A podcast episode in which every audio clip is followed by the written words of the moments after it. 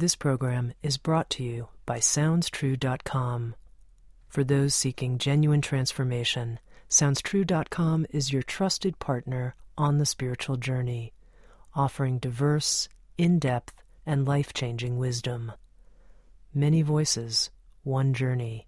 SoundsTrue.com.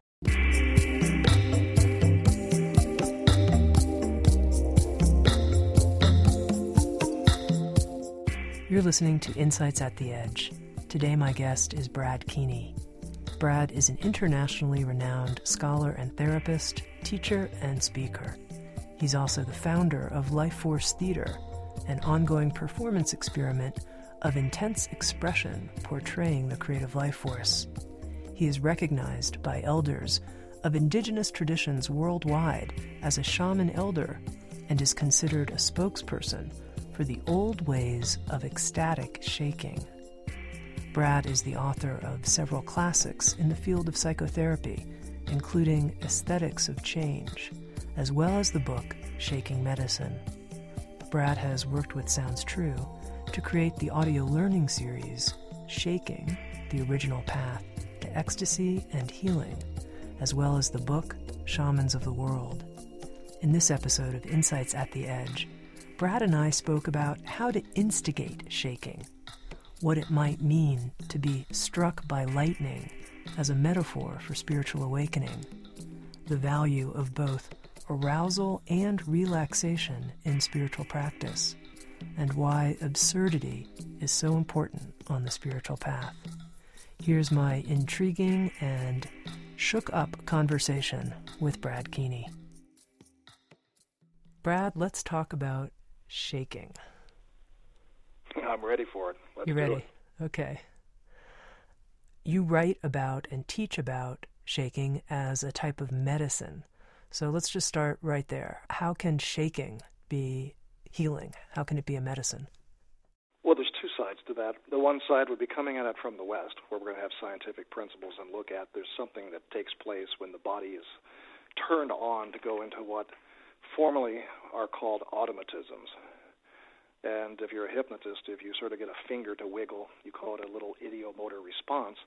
But if you stand in a certain kind of way and balance your body, you'll find that the muscles start to shake, they start to vibrate. And those automatisms are, are something natural. Everyone can do it, everyone's experienced it. And everyone probably is most familiar with an automatism, the smallest kind of shaking, if they sat in a rocking chair and then had that feeling where I don't think I'm rocking. I think the chair's rocking me. And it's actually a body automatism. You're not consciously willing it. You're not even aware that you're making the movement, but it happens. The other two arenas that we uh, run into automatism are in the phenomenon of pendulum swinging, where we think it's doing it magically. It's actually our body automatically moving, and the same with the dowsing rod. So, you know, our body has the natural form of expression called shaking. And if it's precipitated when you are truly feeling a heart awakening, and that's brought about by music that really has wings to lift you into the highest imaginative sky of your visionary hopes and dreams, then it kicks into an in an ecstatic way. And we see that in rock concerts and Grateful Deadhead kind of reunions, and we see it in Sanctified Black Church, and of course, it's all over the African diaspora. That's something that is a, a little more interesting than a simple automatism. And that becomes a healing medicine. In fact, what's most interesting is that it is the first medicine, the first spiritual practice, and the first way of having relationship with the great mystery. Because we now know that we're all from Africa, southern Africa, the oldest ancestral culture, the Kalahari Bushmen.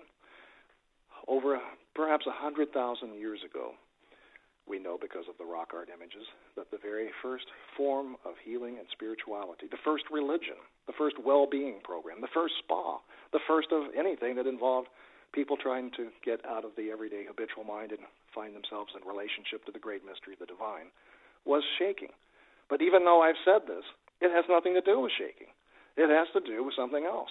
Underneath the shaking is awakening of the heart that is so wild and so extreme that it's best to call it extreme love. This is the kind of love that a mystic talks about when they feel like they're making love with the gods. And in that kind of heart piercing, that kind of dramatic, extraordinary life awakening that's entirely about feelings. It's not about any realization. Don't believe anyone who says spirituality has anything to do with understanding something new. It's not about understanding a blasted thing. It's about being completely hit by lightning in your heart in this extraordinary shower of blessings. This this love just flows. And in that you can't help but tremble and shake. So it's about being hit by lightning of extreme love, and that makes you shake. And so the shaking medicine is the manifestation that we see. Somebody shaking because they're just so filled with extreme love, and that's healing. Now, Brad, it seems, though, that you could shake for different reasons. I mean, you're talking about a sort of heart centered shaking, but. Yes. That's right. Couldn't people go into shaking out of trauma or fear or all different kinds? Are there different categories of shaking? Uh, yes, there are. I mean, the body has it as an automatic response. Again, uh, it can be triggered simply by the way in which you uh, uh, align yourself in in space. So if you stand up now and and lean on the ball of your foot and, and, and get a particular angle going, you'll create a shaking in your in your leg. And that's that's just simply a muscle clonus, a, a vibration, an oscillation of the muscle that takes place due to the way the bodies align in space. But shock and fear and all kinds of things do precipitate trembling, as we all know as does ecstasy. So it's a natural body response. In fact, it's the counter response to the relaxation response. So we know in the West, for the most part, that healing has had to do with relaxation, whether through relaxation technique or meditation when it's um, housed inside a spiritual tradition. But that's only half the equation. The other half of the equation for natural healing response, whether the trembling is precipitated by fear or joy, is in heightened arousal, not arousal, not not relaxation, but arousal. Now there are people already who have been aware of the medicinal and the well-being um, consequences of shaking. Uh, it's at first was noticed uh, by by the Russians back in the competitive days of the Olympics when they were trying to find an edge. They they found that shaking the athletes' muscles gave them performance improvement. So they not only shook the muscles of their athletes, they created machines that would, they could step into and, and started to get the shake. And now this is spreading all over the world. So you're going to see this. I mean, we're going to announce right now that you're going to see a whole new wave in well-being product. It's going to have a technology and it's going to have a practice. And already there are therapists treating trauma because they just tell you get a natural body automatism and you'll go through a healing cycle. It's happening all over the world now. There are practitioners who are offering shaking as an alternative to release the trauma associated with something that was uh, traumatic or something that was shocking, something that was extraordinarily painful in their life. So it comes in different categories, but at its root is its automatic body response. But the kind of shaking that is precipitated by a heart awakening is something very special, something very new, and not remembered by most of our particular modern world. So, someone's listening and they're like, okay, I want to explore shaking. I've been meditating, I've been focused on the relaxation side, but I get that this arousal side could have benefit. Where do I start? Well, they probably already had it start in meditation. A meditation teacher said, stop that. Because one of the natural things for the human body to do when you try to sit and purposefully not move is it wants to move. It wants to move automatically, and sometimes it wants to jerk. And someone say, well, you go to a Kundalini class and maybe you'll get some of that. But most spiritual uh, teachers in meditation, I won't mention names, but practically everyone that's known, will tell their students, stop that. It's not good, and they give all the reasons it shouldn't be done. Well, that that's really out of born out of ignorance, where in fact the body should do that. You should leave the body alone. It has greater wisdom than any teacher. It is the supreme teacher. So if you're sitting, if you're doing the meditation thing, and you find that your body wants to jerk, it wants to wiggle, let it be. You know, go raw 100% unedited Taoism on it, and just allow this thing to naturalistically, naturally come forth in a spontaneous fashion. You can even sit on a bench or a comfortable chair and precipitate the natural rocking motion that you know how to do in a rocking chair. Or sit in a rocking chair, start there, then move that movement, that sort of pretend that your body's a pendulum. And if you sit and allow it to sway, something will kick in. It'll automatically move. If you give 20 minutes a day to that small, non purposeful, spontaneous motion, it will grow it will become a teacher and bring you in to the other ways in which the body can spontaneously express itself. Okay, now I'm particularly interested in this wild love awakening kind of shaking that you were hinting at. How do I instigate that, that kind of shaking? Well, it's an interesting thing because this has always been off the radar. It's been the most taboo thing in in in, in history, certainly in written history, because whenever the wild, ecstatic heart awakening comes up, everybody tries to to quiet it down and stop it. And the history of ecstatic expression has has been been something that too is is all but lost in our history of of world religions. It's hard to if you ask a Quaker or a Shaker where did their quaking and shaking go, they can't tell you. It's a very interesting thing to to get around folks of those traditions. They don't know where the shake went. In fact, some people then argue about does it did it really mean physical shaking? Yes, it did. And um, so there's something very peculiar about our ability to hold. Okay, let's let's let's let's let's slow down on this point, Brad. So you're saying yeah. that both the Quakers, the American Quakers, and the yeah. Shakers, both of these two religious movements were originally quote unquote movements that moved. They were moving movements, and that something happened within these traditions. That's why they were called Shakers and Quakers. People on the okay, outside. So, yes. Yeah, Br- break that down for me. Tell me what their original practices were, and then what happened. Well, it all began when a cobbler in England uh, received a small inheritance from his father, and he decided that that this is his name was George Fox. He decided that he would take a long journey and see if he could find find some clergyman who could bring him to have an experience one to one with God.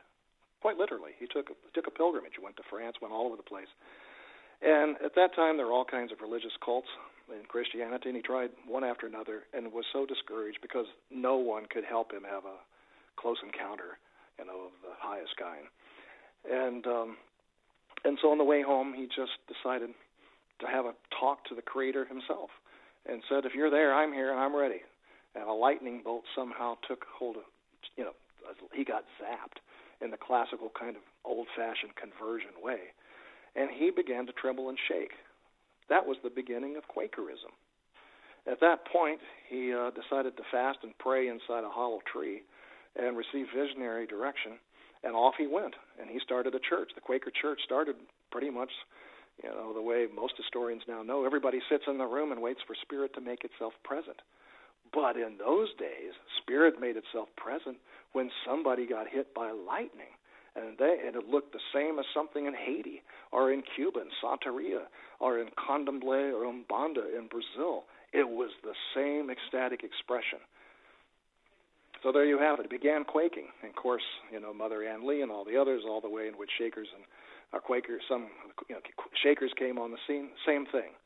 It was all about people feeling the spirit on them in the way that the African diaspora had known for thousands of years. And then what happened that the quaking and shaking was left out of these traditions? Well, the first thing that happened was it required a full democracy. It meant there couldn't be a hierarchy. The spirit didn't care about who was in a hierarchical relationship to another. You couldn't have a Dalai Lama. You couldn't have a pope. Everybody was equal in matters of the spirit. It was between you and God. This upset the whole apple cart because it led, among other people, women to believe that they could be free. There's a wonderful academic book, I think it's John Hopkins Press, written that just came out a couple of years ago showing that part of the suppression of the Shaker and Quaker movement is because women were feeling freedom when they had the Shake seize them, and they found out there's no reason to have any unnatural hierarchy. So it had political implications. But it also meant, on the other hand, how do we live in a truly free world where we can relate to other each other creatively as opposed to ritualistic?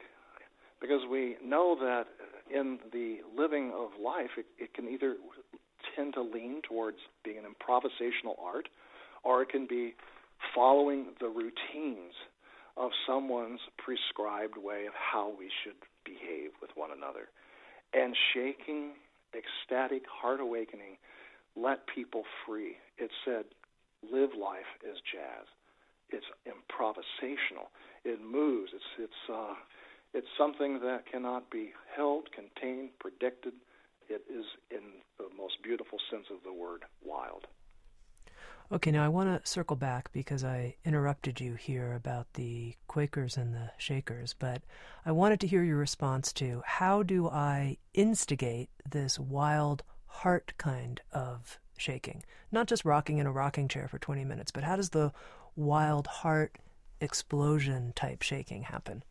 That's a little tricky because if you uh, happen to be a bushman in the Kalahari, you know, at least once a week, if, if uh, and when I say the Bushmen, they're all you know both Botswana and Namibia. You have to find the right place because it's going down fast. But if you found a village which has some strong Umkasi, the doctors who know how to shake once a week, the village is going to get together, and there's an opportunity to throw yourself into an ecstatic shaking um, rapture. And there, the shake is passed on. Someone gets it, and they pass it on to someone else. Uh, it's not so easy to find anymore there because a lot of it's been rout- routinized and, and turned into sort of tourist performance, but it still exists. But here, uh, you might think I'm going to go to find myself an old-fashioned sanctified church, but even they're hard to find because emotionalism has been toned down. It's very difficult. It's one of the reasons. Just last week, I opened a shop in the French Quarter of New Orleans called the Mojo Doctors, and here we have the best of New Orleans musicians who have backgrounds in gospel, have backgrounds in blues and jazz, and we're creating an opportunity for people to experience the oldest form of spiritual practice and transformation. And so we um, we call it rehab for the soul. It's serving extreme love and its presence in the awakening of people's everyday life. So now you said that the shake is passed on from somebody who has been doing a lot of shaking, and that here maybe potentially in Mojo Doctor land, you're quote unquote passing the shake on. What does that mean to pass the shake? Very good question. Uh, if the question were asked in the Kalahari, because they've been doing it longer than anyone, they would tell you there's two ways you get the shake. One, either someone who's a shaker passes it on to you, or you get zapped by the by the heavens. And um, it's an interesting thing. I studied for uh, 20 years cultures that still have the presence of an ecstatic shaking tradition, and most find most propose the same distinction. Some people got lucky, as um, they would say, the gods loved this person, or they decided to tease them, and they shot lightning into their body. And that usually takes place in your early 20s. And and others must find a teacher or someone who is a um, an owner of the the Bushmen say Om, but the word Om is similar to Kundalini or Holy Ghost or Spirit or Wakan, all the many metaphors that talk about the universal life force. In which case, if you go to someone who is a master of the life force, uh, and as I said, there are different traditions with different metaphors of talking about this, then they must first soften you. Soften means get you ready and that has a lot to do with getting your mind out of the way. It has a lot to do with uh, not being a control freak, and just being ready for it. And then when you're ready, it comes, and the shake is passed on. It's like a spiritual tag. I got the spirit. I'm feeling it. Let me touch you, and that's the way it's done through touch, and also through voice and a kind of singing that's highly spirited. And and I could go on and on, but this is, uh, of course, something that's been worked out for over a hundred thousand years. Now, the metaphors that you've been using are, you know, hit by lightning or yeah. you've been zapped, the gods love you. So explain that. Why that metaphor, hit by lightning? That's what it feels like. It, it, it can actually level you to the ground. Um, it feels like electricity. So someone receives um, the life force. Let me say it this way. We're very familiar with hearing Asian energy practices that are referred to as subtle energy. Let me say that the oldest energy practices are non subtle. By non subtle, I mean it feels like you plugged yourself into the socket, the wall, the electrical wall outlet. And it feels like you have been hit by lightning in its most amplified form. And that's when you see people jerk, like they'll jerk or, or fall over. They'll be so filled with, with energy. They'll speaking the Quakers and Shakers the early Shakers and um, people of the ecstatic Christian church, some of the the elders would get so excited they would leap over the pews in a church service and run out and run home by leaping over the over the fences. It was you know, it's extraordinary energy that fills one up. And an energy that doesn't make you feel uh, powerful or, boy, I have some magic in my side. It's just so much joy. You're, you just go beyond yourself in the expression of a new kind of lightness that feels like you can almost fly. Mm-hmm. So, in your Rehab for the Soul Center in New Orleans, where you mojo doctors are at work, are you passing on the shake there? And if so, what method are you using? Well, it's really not a method, other than you can say that we work the spirit. I mean, the older the tradition, the less uh, protocol, the less ritualistic routine. What it is is if you're a mojo doctor, which is a metaphor I'm using because nobody knows what that means, and so it can mean anything. And for us, it means we're doctors of extreme love. It means that we handle on, we pass on the the mm, the, the life spirit, and we, as we like to say, utilize the best of the healing traditions that are both ancient and modern. Because this form of ecstatic work was not only in Africa, it emerged in the samurai period of Japan and one of the, the last great practitioner of it, Ikuko Osumi Sensei, who was the personal uh, spiritual teacher of most of the Japanese living treasures and the old samurai families, was one of my teachers, and, and she passed that tradition to me. So I'm familiar with its embodiment in other cultures. So here at the Mojo Doctor's shop on Chartres Street next to the W Hotel, uh, right in the middle of the French Quarter, uh, we have uh, lineage and connection to those different traditions. And it might start with um, me sitting behind my nine foot Steinway piano and just waiting for the spirit to come on. So I might have a drummer, or I might have a bassist, or I might have somebody on the Hammond B3, and we just sort of get that, start to work that spirit. So in the beginning, you might think uh, I'm in a blues club, or you might think that I've just walked into a sanctified black church and all of a sudden, hey, somebody feels it. I feel it. I get. I've got to get myself wakened up, and I have to get myself, you know, filled with the. Mm, I've got to get that spirit cooking in me, and when it's boiling, then you just let it go. We call it working the spirit. That's the way it used to be said in the old days. Whether you in Haiti, Cuba, New Orleans, or in Africa way, you were working the spirit, and the spirit works you. And it might mean talking, and it might mean not talking. It might be touching. It might mean shaking. It just has a life of its own. These days, because I'm also a professor, I hold an endowed chair at the University of Louisiana. My colleague Hillary Stevenson and I have a little center we call Circulus. We call this work circular poetics. We allow the circularity of the present to completely grab us and bring forth the poetics of what life intends to perform. So, in a way, it's a theater. It's a theater of creative transformation. So, what you might see in an extraordinary theatrical event, and where people are brought on stage live to have an encounter that nobody knows where it will go, but it's involving and committed to transforming and awakening the heart, it could be anything. And that's what makes it exciting. It makes it new, it makes it fresh, it makes it unique, it makes it invented as a unique form for every time.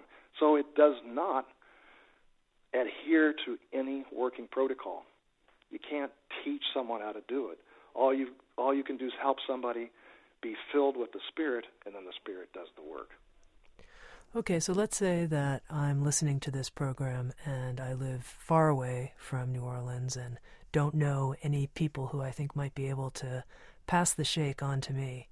How can I explore this on my own? Can you give me a, few more clues about that? Well, you know, it always works best when held in community, but that doesn't mean that it, it's restricted to being held in community. It's just that everything works better in a relational network.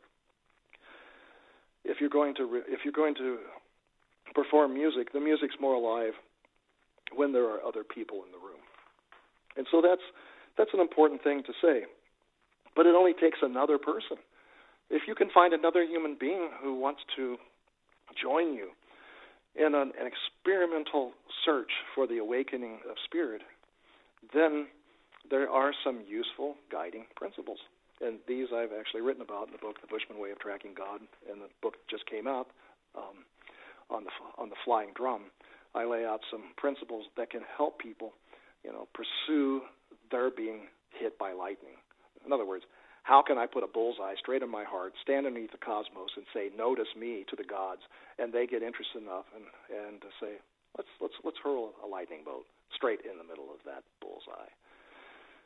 Now, that said, it will be surprising to know that most of the ways of being ready for being hit by a heart awakening go contrary, go opposite to practically every spiritual teaching that's out there.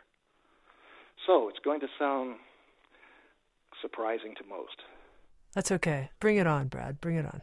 First of all, we got to get rid of the intentionality. No intentionality.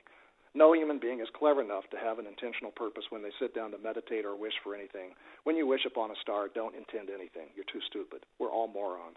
No human being can say, I, you know, I want my Jaguar, I want success, or I think the world should be helped in this way. Help me find a cure to malaria.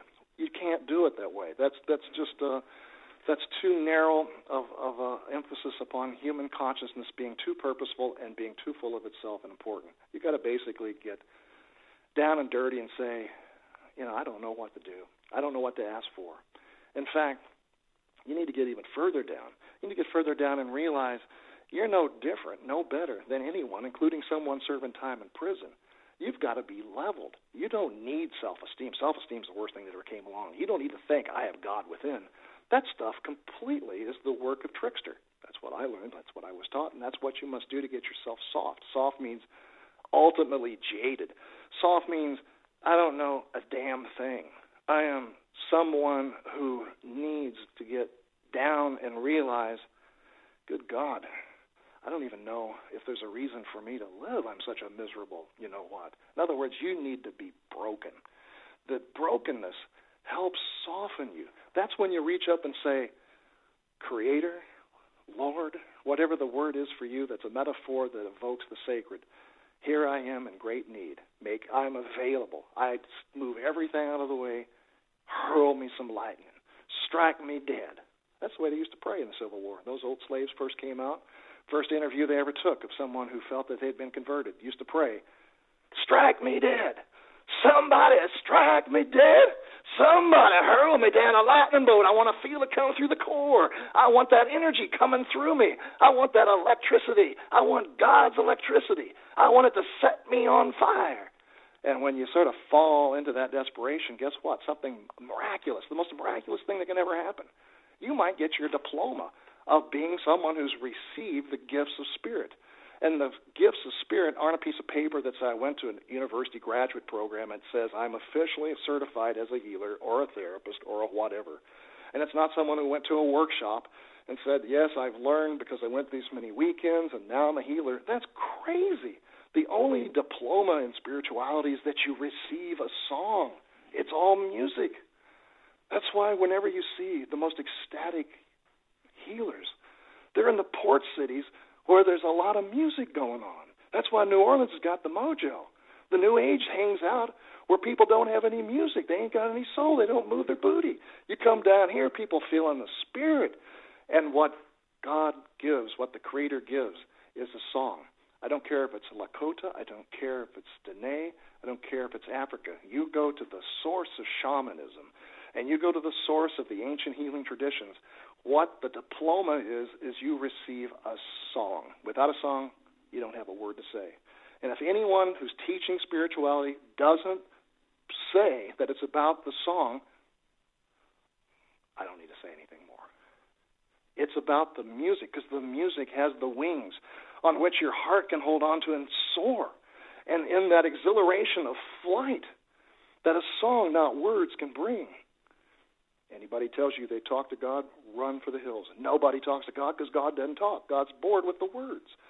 Words may be used by trickster, so Bushmen say, and trickster is just a part of the whole, and it's not necessarily in you know a rigorous dualism. Trickster uses the words to free us from other words that we got stuck in, but the words themselves are unimportant. It's the music and the rhythms that enable our heart to jump on and have wings, and we soar.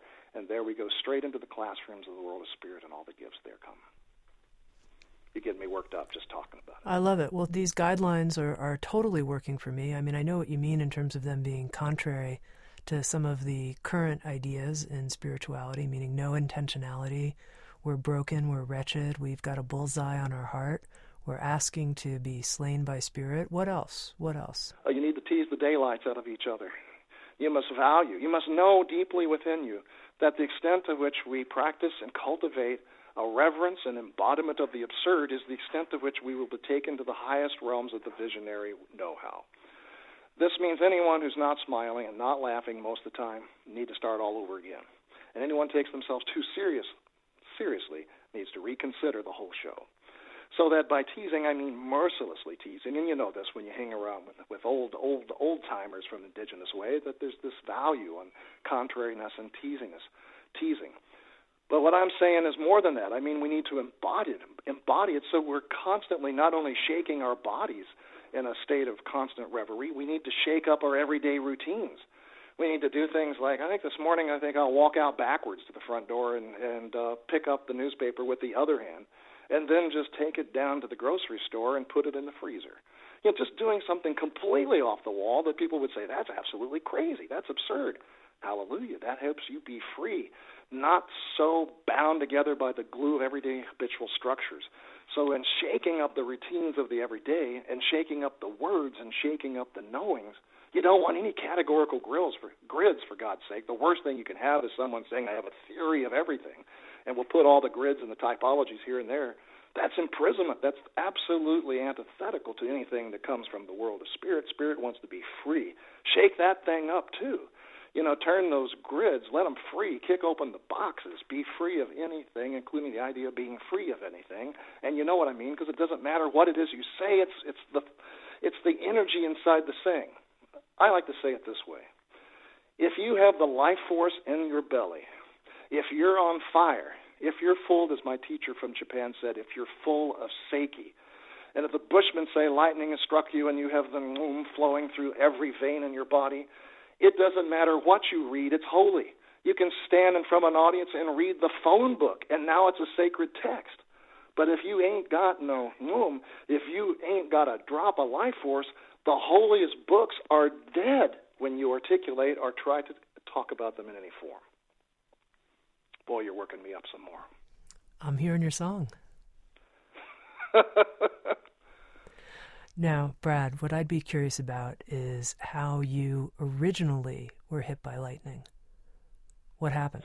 I was lucky. I was 20 years old and had no interest in anything but science. I'd won the International Science Fair had a scholarship to MIT, and wished that I was playing jazz piano in a club. And the last thing I was interested in was anything called spirituality. And out of nowhere, because I was tinkering, you see, with music, I was jamming, playing music, and loving the feeling of it. When I was a kid, I wanted to be George Gershwin, you know, just all. And I did. I didn't know that they were the shamans. I didn't know that George M. Cohan and George Gershwin and Irving Berlin and you know and Burt Bacharach. These, these were the shamans. They were catching the songs. So I'm tinkering, I'm writing songs, and lo and behold, I got hit by lightning. And it happened in a in a most uh, uh, interesting way. I was simply walking to a record store back in the days when they sold records uh, to get a Ramsey Lewis album, and something just came over me. And keep in mind, I wasn't like everybody else in the '60s. Um, I, I never had a drug and never even had a glass of, of, of alcohol. I was just a scientific. I was a science nerd who loved jazz. And this calm came over me, and I felt my weight sort of disappeared. And pretty soon, I felt like I was gliding along the sidewalk, and before I knew it, I was I had walked myself into the university chapel. I sat down the first pew, and bam, um, this this this molten lava was born in my belly or the base of my spine, and this heat increased and slowly crept up my my uh, my back and out the top of my head. And as it happened, my heart just grew and grew and grew. It felt like it exploded and became the universe. And I trembled and shook, and I felt nothing but love. There was nothing scary. It was nothing uh, weird. It was it was just such an absorption experience that I I just became inseparable from love. It was it was just it was just nothing but love. And then there was this visionary experience where in front of me was about a six foot tall oval egg, luminous egg, and in it was was filled, you know, the images of the of the great spiritual icons, you know, from Jesus to to the apostles to to people I didn't even recognize from other traditions. And the teaching was a downloading that I felt it rather than heard words. The words were felt. The the whatever teachings were completely um, um, uh, downloaded into the heart. This didn't last an hour. This lasted all night. This thing went through the night. And the next day, you know, it was a miracle that nobody saw me in there trembling and shaking and call an ambulance or whatever. I made it through the night. And uh, for a week, I had to keep my head bowed because if I looked up, the lights started to come on. I had no idea what had happened, but I knew it had been the most amazing experience any human being could have. So I went to a bookstore, and and uh, a book sort of dropped off the shelf. How these things happen, and it was the autobiography of Gopi Krishna. And that's the first time I heard the word Kundalini and that this thing could happen. That's how it started for me, and um, I started shaking 40 years ago. When you say that you started shaking, what actually, what did you start to do? What did it actually look like from the outside? Well, if you're looking on the outside, you know, you saw me sitting on the front front row pew of a, cha- a university chapel, and I'm I'm sitting there, and and I'm feeling, which I'm I'm certain, uh, I would believe probably the room was very hot because I was very hot, and I'm and I'm I'm sitting there trembling. My arms, my hands are trembling. My whole body is is is shaking quite literally. You know, I don't know that anyone would know whether at first glance I was sh- trembling out of fear or trembling because I was an epileptic or, or trembling because I was in rapture. That I can't tell you. But but for me, it was complete rapture, and it's not. It was not subtle. You know, I was really rocking and rolling. And uh, if you've seen film clips of people practicing, you know, in the African diaspora, you know, that kind of shaking. You know, whether it's the the the voodoo ceremony of Haiti or or someone as we as as the outsiders would say this person looks possessed by the spirit. Indeed you are. You're possessed by life. You're possessed by the here and now. If you're fully possessed by the here and now it's a bliss that's so ecstatic that you can't help but tremble with joy but the trembling wasn't a freaking out it wasn't a panic response it was it was just being so so absolutely happy you couldn't hold it uh, you know, everybody knows butterflies when they get in you, but usually when you get the butterflies, you go, "Ooh, I'm starting." If I let them go, I got to calm them down because if the butterflies flutter too much more, it'll start to feel like anxiety because it feels like it's out of control. But if you really didn't have that fear and allowed the butterfly to become a hawk and allowed the hawk to become, you know, a, a tornado, then a hurricane, then the cosmic wind, then then you're in it. You know, I later found that, you know, uh, Bucke wrote this book way back you know, in the I don't know how many years ago, what 80 years ago, called Cosmic Consciousness, and he recorded cases of people who'd had this kind of transformation. Some more poetic, some some more based and born of feeling.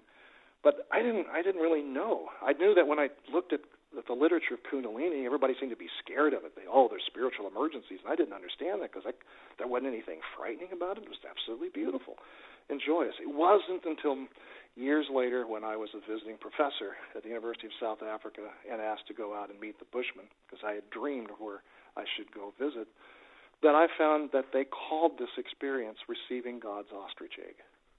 That hmm. this luminous presentation of an oval shape. To them was called an, an ostrich egg. And that if you're lucky around that time in your life, you receive this and all the teachings of Spirit are given to you. And then then it takes a while for you to figure out how to you know work it in the world with these things. And um that's sort of the crazy story of my life. You know what can i say? I i i didn't want this. I didn't look for it.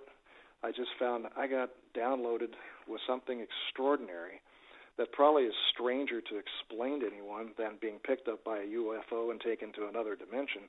And now I'm 60 years old and feeling like the hell with it. I'm just going to tell people the truth. Here it is. This is what it is. And in spite of all the nonsense you're being told, this is what it is. And here we are working the spirit the old fashioned way in New Orleans. So you're as likely to hear a blues tune as hear somebody singing Jesus Loves Me or Precious Lord or breaking into just a, a you know a wild jazz thing and from time to time a little Gershwin. But all that to help open the hearts, to let the words come forth in a circular poetic way and enable people to help help them be softened, freed from all the nonsense, all the hardening of their categories through the attachment to theory and believing that it's going to be a new understanding or a glimpse of a holistic view of this or whatever. It's not about any of that. It's about play. We're talking about a theology of play, a theology of jazz. We're talking about letting it all free so the heart can soar. Now, I've heard people share Kundalini awakening experiences, spontaneous Kundalini awakening experiences that are, are relatively similar to yours in terms of the heat rising in front of the right. spine. But I've never heard anybody share a story about receiving God's ostrich egg before, meaning I've never heard not just that phrase, but the idea of a big oval, six foot oval, in front of the person and then being downloaded, the wisdom. Tell me a little bit about what do you make of this receiving of the ostrich egg? Well, of course, I didn't, you know, I didn't have any uh, form or historical knowledge before it happened, and and afterwards, I, I looked for a bit, but I, I don't know. I just, I, you know, I, I I was less interested in understanding than I was in continuing to enjoy the ongoing downloading and, and the events that took place in, in my life as a, as a consequence of it. I don't know. I thought, you know, this is how it happened. I just thought that if if, uh, if this fire gets in your belly and it rises, um, and and I thought I at that point. Remember, I'm I'm 20, and uh, a science nerd who plays jazz and with with no no uh, familiarity with with world religions. Um, I just thought this was God. This was a gift of God, and and that God was love, and and this was a direct encounter of God's love and being downloaded into me through all of these uh, images. But I, I don't know that I would. I, at the time, I didn't know it would be. I didn't think, oh, there's an ostrich egg. I just saw a six foot oval shape that was luminous, and in it was this um, was this extraordinary multi-sensory experience. It was more than seeing. You know, it was psychokinesthetic. It was seeing, hearing, feeling, all at the same time. That was the nature of the download. But the startling thing was to find from Bushman elders that's how it is for them. Those who get the download straight from the sky god. And um, um, and I, I don't I don't have any answers. I don't know how it is that the world's first people got it that way, um, those who had the direct transmission, and I certainly can't give any reason other than the Bushmen just just laugh. They just think it's absolutely hilarious that you know some crazy white person from across the world you know received the ostrich egg, and um, because that's the nature of how they hold everything. They they find all of it as a cosmic uh, comedy of of God's love and filled with constant uh, trickery by tricksters, uh, which are the productions of mind, and and that we all sort of die laughing about it. But it is what happened, and and uh, it is fascinating why other Kundalini awakenings go so far. I think maybe it's because people know too much sometimes when they're having it. And I'm just going to make something up. In the same way, I go to I, I go to uh, sanctified churches in the South, and uh, the most emotional ones I can find. That's the metaphor uh, people who go to them refer to them as, you know, how emotional they are, how open to spirit. And I'm always interested why people who feel the spirit, and this is another way of getting back to your question, where do people go? Well, they can go to a Holy Ghost church or to a sanctified church or something like that. You'll see some spirit, you know, working on people's bodies, and you'll feel it. The music's good. The music's good. Hang around. And you know, let let all the understanding, the theology go, like you'd let any book on spirituality go, because it, it it's you want to not be attached to anything. But the um, but what I noticed there is pe- people get the spirit and they just pass out. You know, they're slain in the spirit. It's sort of like, hold it, that's just kindergarten. Getting slain in the spirit's kindergarten. You want to learn to stand up. Don't pass out. So, uh, you know, if you're going into a worked up revival service and you feel all that energy coming at you, don't pass out. Just stand up, stand straight. And you'll find as you learn to stand in the spirit, automatic things start to come on and you learn by being in it, and your whole body starts to become rewired. This I know, and and but I guess if you've had a teacher or you've read a book about what a Kundalini thing does, then you have these kind of preconceptions, and they start to shape the experience. Mm-hmm. Which brings me to one idea that you have that I'd like to challenge you on. Let's see how this goes. Which it seems that you've put meditators in a certain category that meditators are having controlled versus wild experiences. And I'm curious if you think it's possible that the kind of shaking, trembling, uncontrolled flow of energy could be happening in a meditator who appears quiet on the outside, but there's actually quite a lot of explosive fire on the inside. What do you think, Brad? Absolutely. Of course it can. Absolutely, anything can happen. Uh, same in the Kalahari. There's sometimes you feel the juice inside; it's moving, it's not manifesting its itself on the outside. Um, many, many things can happen. I'm only shaking up people's attachment to thinking there's only one side of the of the dance. Uh, of course, in an idealized world, we're going to know that, and I don't even need to call it meditation. I'll just call it, you know, deep, deep relaxation or deep stillness or whatever, as opposed to heightened arousal. But, but certainly, shaking meditation, if we can resurrect those two terms once more, uh, are, are equally important. And what's most important is that they be in dancing in a dancing relationship to each other. See, this was the natural way. In the beginning, people felt the drums because you get the drums going and you get the singing going you're not going to sit still. You're going to move. And when you're moving and you get grabbed by the Spirit, you're going to be danced. You're going to be worked on. And then after a while, you collapse. You fall to the ground. And your mind is completely cleared and empty because it can't track any of that. It can't hold it. There's no category that can be put in and placed and understood. At that moment, you go straight into the zone that someone working hard in meditation is trying to find. You know, the benefit from going to that, it, it, it, it swings right to the other side. And of course, you're you say the same thing. If you really pursue the meditation, it'll swing you into an ecstatic state. What we need is that whole circle. That's that's the big news. It's that this is the other half. The other half. What we've got is we've just got we just got, you know, daddy telling everybody to sit still. Well, we need to go back as to Mama Africa. Mama Africa says, get up and dance, feel the earth. So we need both. We need both the mama and father of spirituality. And we've just clipped off our roots to Africa and really don't know the extent to which it has something to say as well. Mm-hmm. So I'm not I when I say move over meditation, it's time for shaking medicine. That's me shaking things up. Yeah. The heart of it is they're wed together. You can't have one without the other. Yeah. Now, what is your vision, Brad? I know it's big and vast, but just give me a sense of it for the kind of group shaking that you could see happening in the world that would really provide us with the collective shakeup that we need? What is it that you see? Well, it's got to come on all fronts. It's not just it's not about the ecstatic dance movement. That's too purposeful. Ecstatic dance actually has a real a real uncomfortable um, dualism for me, which is like uh, you know, ecstatic dance is a form of dancing that releases you into ecstasy. Nonsense. Tango is about getting reaching ecstasy uh, flamenco in Spain, they're chasing what they call duende. It's the same as mm, the life force. All of dance is looking for the embodiment of, of the life force to, to express itself, to dance the dancer. So I'm not talking about being a part of the dualistic, at least implied, inside ecstatic dancing. I'm talking we need to shake everything up, including the way we think about moving our bodies or sitting still, but also the way we think and the way we think about thinking and the way we hold ideas. I mean, I want to propose a theory of nothing. I want to pro- I want to propose, you know, an, uh, uh, uh, what Hillary calls a circular poetics, something that dances and brings forth a circular movement when we play rather than work over seriously to pin down.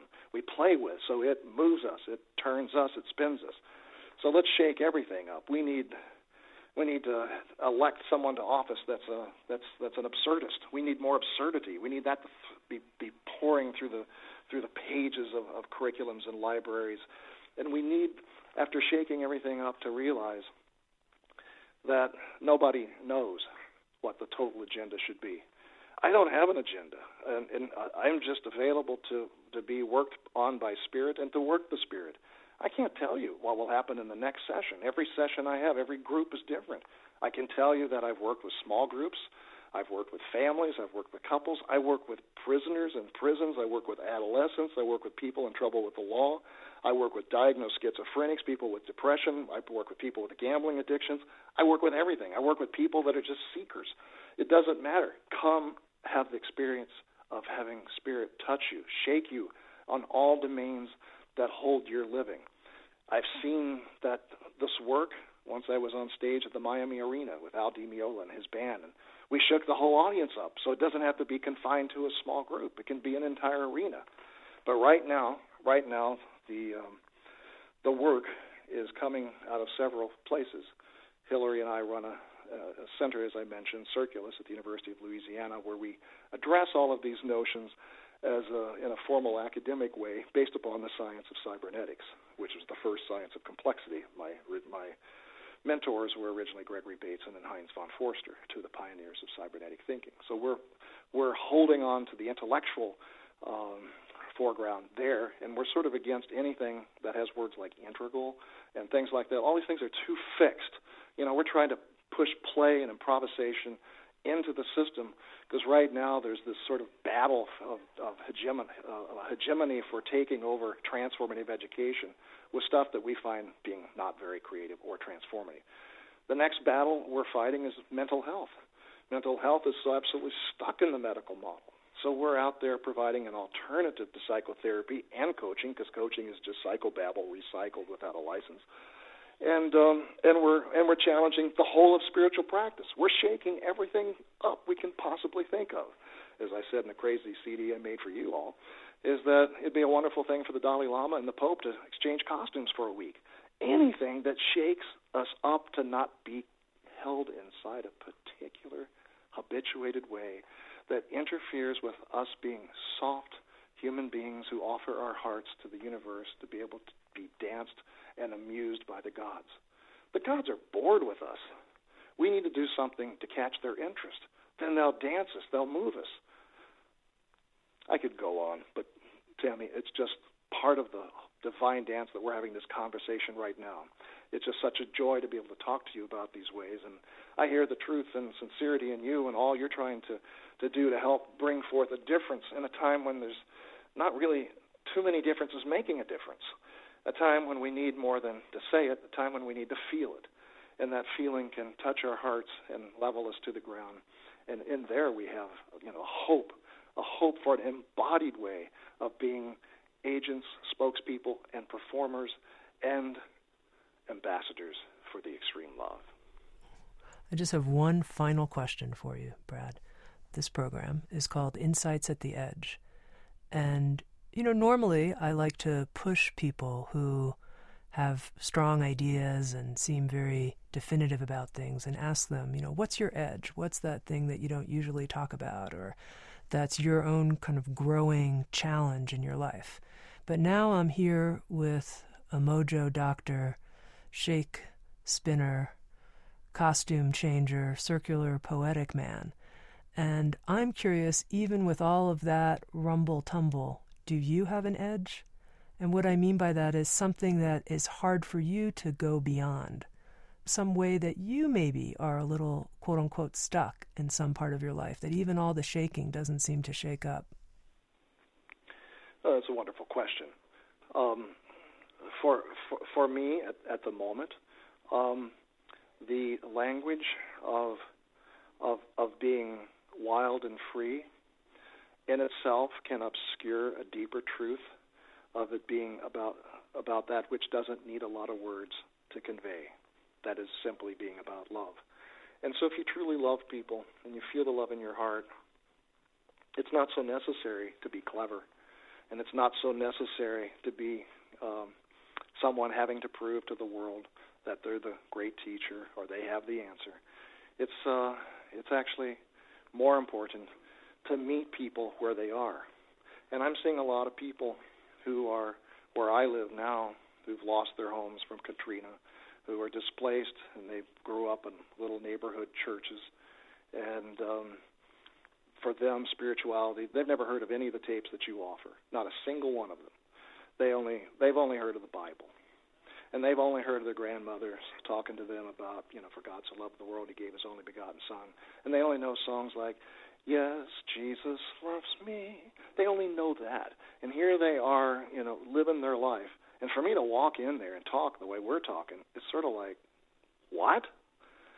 So for me, the challenge is how to meet people where they are and let the love flow through whatever metaphor or belief system is there, not to be attached to anything, including all this highfalutin talk about the next transformative way of being in the world. And as a consequence of that, we just made a decision to open up a little storefront church that has some of our musicians from the formerly displaced black churches here in New Orleans. And we're just going to just be old fashioned. And we had a little service last week I just got up and sang some hymns for an hour, and I didn't talk anything like this. And that was challenge. That was a real edge for me because I found just feel it and meet people with the metaphors they bring to the table, and and wrap yourself around it in a loving way and allow allow the love underneath it to be more important than the fancy display of all the pyrotechniques of our epistemological assumptions and our ontological challenges and all the metaphors we can juggle in the air. Just simply sing of love in the songs that people's grandmothers gave them. And in that, find true community and true neighborhood. So that's what came up for me. Wonderful. Well, Brad, thank you for meeting me right here in the heart. I really appreciate it. I feel you really shook it up, and we're right here for the meeting, so thank you. Thank you so much. I really appreciate your questions and your presence, and all the best to you on your beautiful journey. We've been talking to Bradford Keeney. He's created a program with Sounds True called Shaking, the original path to ecstasy and healing. For SoundsTrue.com, my name's Tami Simon. Thanks for listening. SoundsTrue.com. Many voices, one journey.